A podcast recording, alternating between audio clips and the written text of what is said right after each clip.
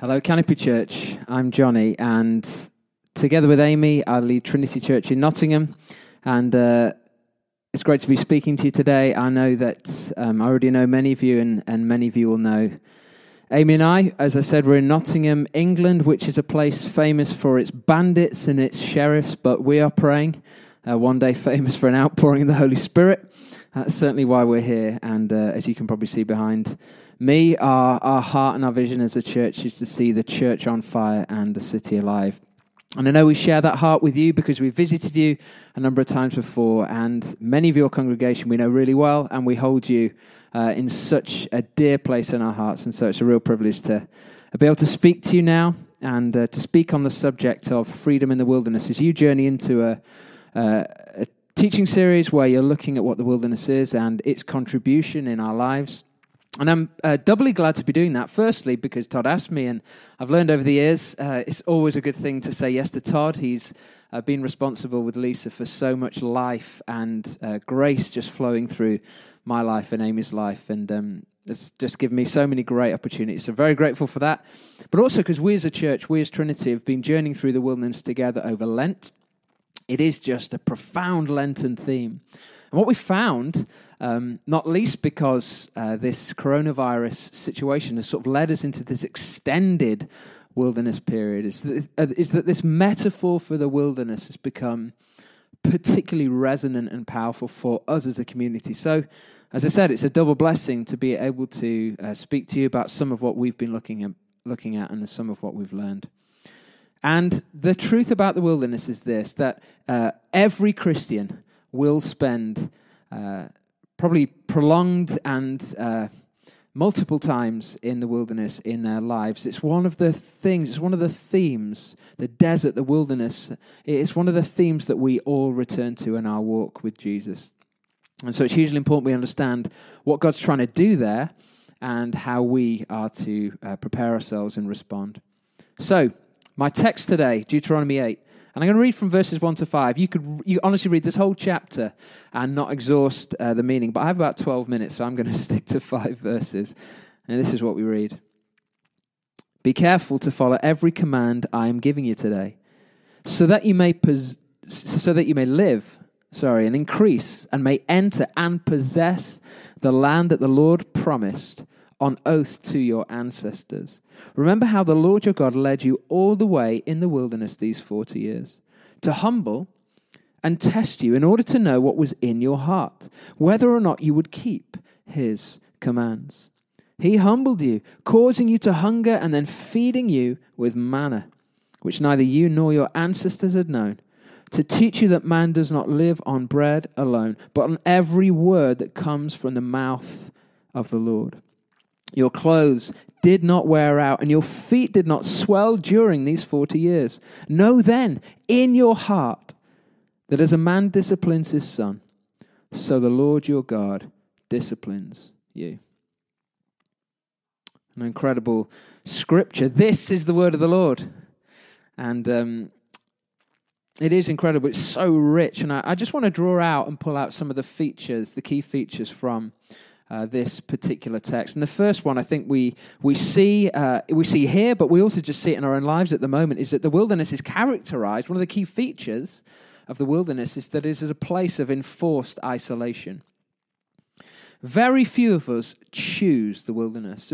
We don't normally sort of seek it out. We might go on a, a day or two spiritual retreat if we're feeling particularly spiritually uh, alive or maybe particularly spiritually hungry at a given point in time. But very few of us will choose a sustained period where we are alone with God. It's, it, the wilderness tends to choose us. It's somewhere that God tends to take us. And I think that's what we're seeing at the moment. This period of enforced isolation is, if, is as if we're all together going into the wilderness at one point. It was about three weeks ago that our government said to us that uh, we're in lockdown. You can't leave your house unless you're exercising. And even when you do, uh, you need to do that near your home. You can go to the shops. Uh, but that's about it only essential activities were allowed. Now, there's a little bit of wriggle room there, and some people took that a little bit further than they should have. But the point is, we all were forced to consider what isolation was really about and what it looked like for us. And that's what the wilderness is.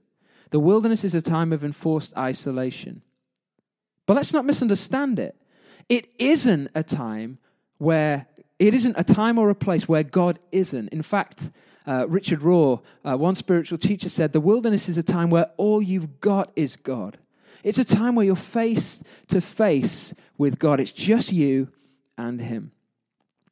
And that's been my experience. And I think that was the experience of Israel. Israel, if you remember, had been delivered from slavery, and they'd known what it was like to live under the hard taskmaster, Egypt. They'd taken instruction from Pharaoh and Pharaoh's minions, and they, they'd had everything handed to them every instruction, every detail. And now God brought them into the wilderness to learn how to listen to a different voice. They had to get alone with Him. And that's what the wilderness is about. And secondly, and related to that, is the wilderness is a place of preparation. We see this in verse 1. And we have to get this because if we don't understand this, we're going to think of the wilderness within the paradigm of punishment. And it's not that, it is about preparation. Look at this. Be careful to follow every command I'm giving you today so that you may live and increase and may enter and possess the land the Lord promised on oath to your ancestors. You see, the purpose of the wilderness is that we prosper. God takes us there to prosper us, not to harm us, to give us a future and a hope. The purpose of God leading us into the wilderness is to prepare us to carry a greater measure of favor, a greater measure of blessing, a greater measure of His presence within us and among us. And that's why we're there at the moment together. Because God wants to pour His Spirit out, I believe, into His church and even upon nations. But He has to, He has to get us into the shop, if you like, to tune us up first. We see Paul talking about this in 2 Corinthians 4, and I'm paraphrasing here, but he says, doesn't he? These light and momentary afflictions are preparing us for a weight of glory that none of us has yet seen. God wants to do more for us and in us and through us. He want, but He has to first prepare us. Otherwise, the weight of His glory would crush us. He has to humble us, to test us, to hollow us out, if you like, so that we're able to carry more of Him with us as we go. And we do that as we learn to be fed by Him. That's the preparation. Learning to go to Him every day and ask Him for daily bread. Learning to live on His words, on His voice and uh, not on our own strength and our own understanding. And so, thirdly, we might say that the wilderness is a place of training. Verse 2 Remember how the Lord your God led you all the way in the wilderness these 40 years to humble and test you. And that word test is the word, it, it's the word that we use when we talk about purifying metals. Again, it's not punitive, it's not about punishment, it's about purification. It's about God taking us to a different level of consecration and readiness for what He wants to do in and through us. You see, Israel was called to carry God's Shekinah glory, His kavod, His weight with them. And if they were going to do that, they, they needed to work on their muscles. They needed to work out. And the wilderness is a place of training, of testing. And every time we pass a test, a test which says uh, that we're to listen to some other voice, it's as we refuse to do that that the muscle that we're working on is strengthened and we're able to carry more of God with us. Personally, I would say this that one of the key features of this isolation is that I've been able to slow down and to some degree calm down. Now I have four kids and I've been doing homeschooling, so let me let me be clear. It's not been that calm in our house, but one of the key features is this idea of when I quieten down the busyness, what I actually begin to hear are some of the internal narratives I've been living under. Some of the taskmasters from Egypt, and one of them for me particularly is Johnny. You perform. You need to perform in order to be loved. You better put some good content out there, otherwise, you're going to be missing the moment. You'd better shape up as a leader because this is a moment not to be missed. And I've just been able to and had to repent of that and recognize that for what it is. That is a voice of Pharaoh. It is not the voice of God. God wants me to come to Him every day, surrender that attachment, that false attachment. Could be to entertainment, could be to sports, could be to something else, but to surrender that and move toward Him into intimacy, to be trained by Him.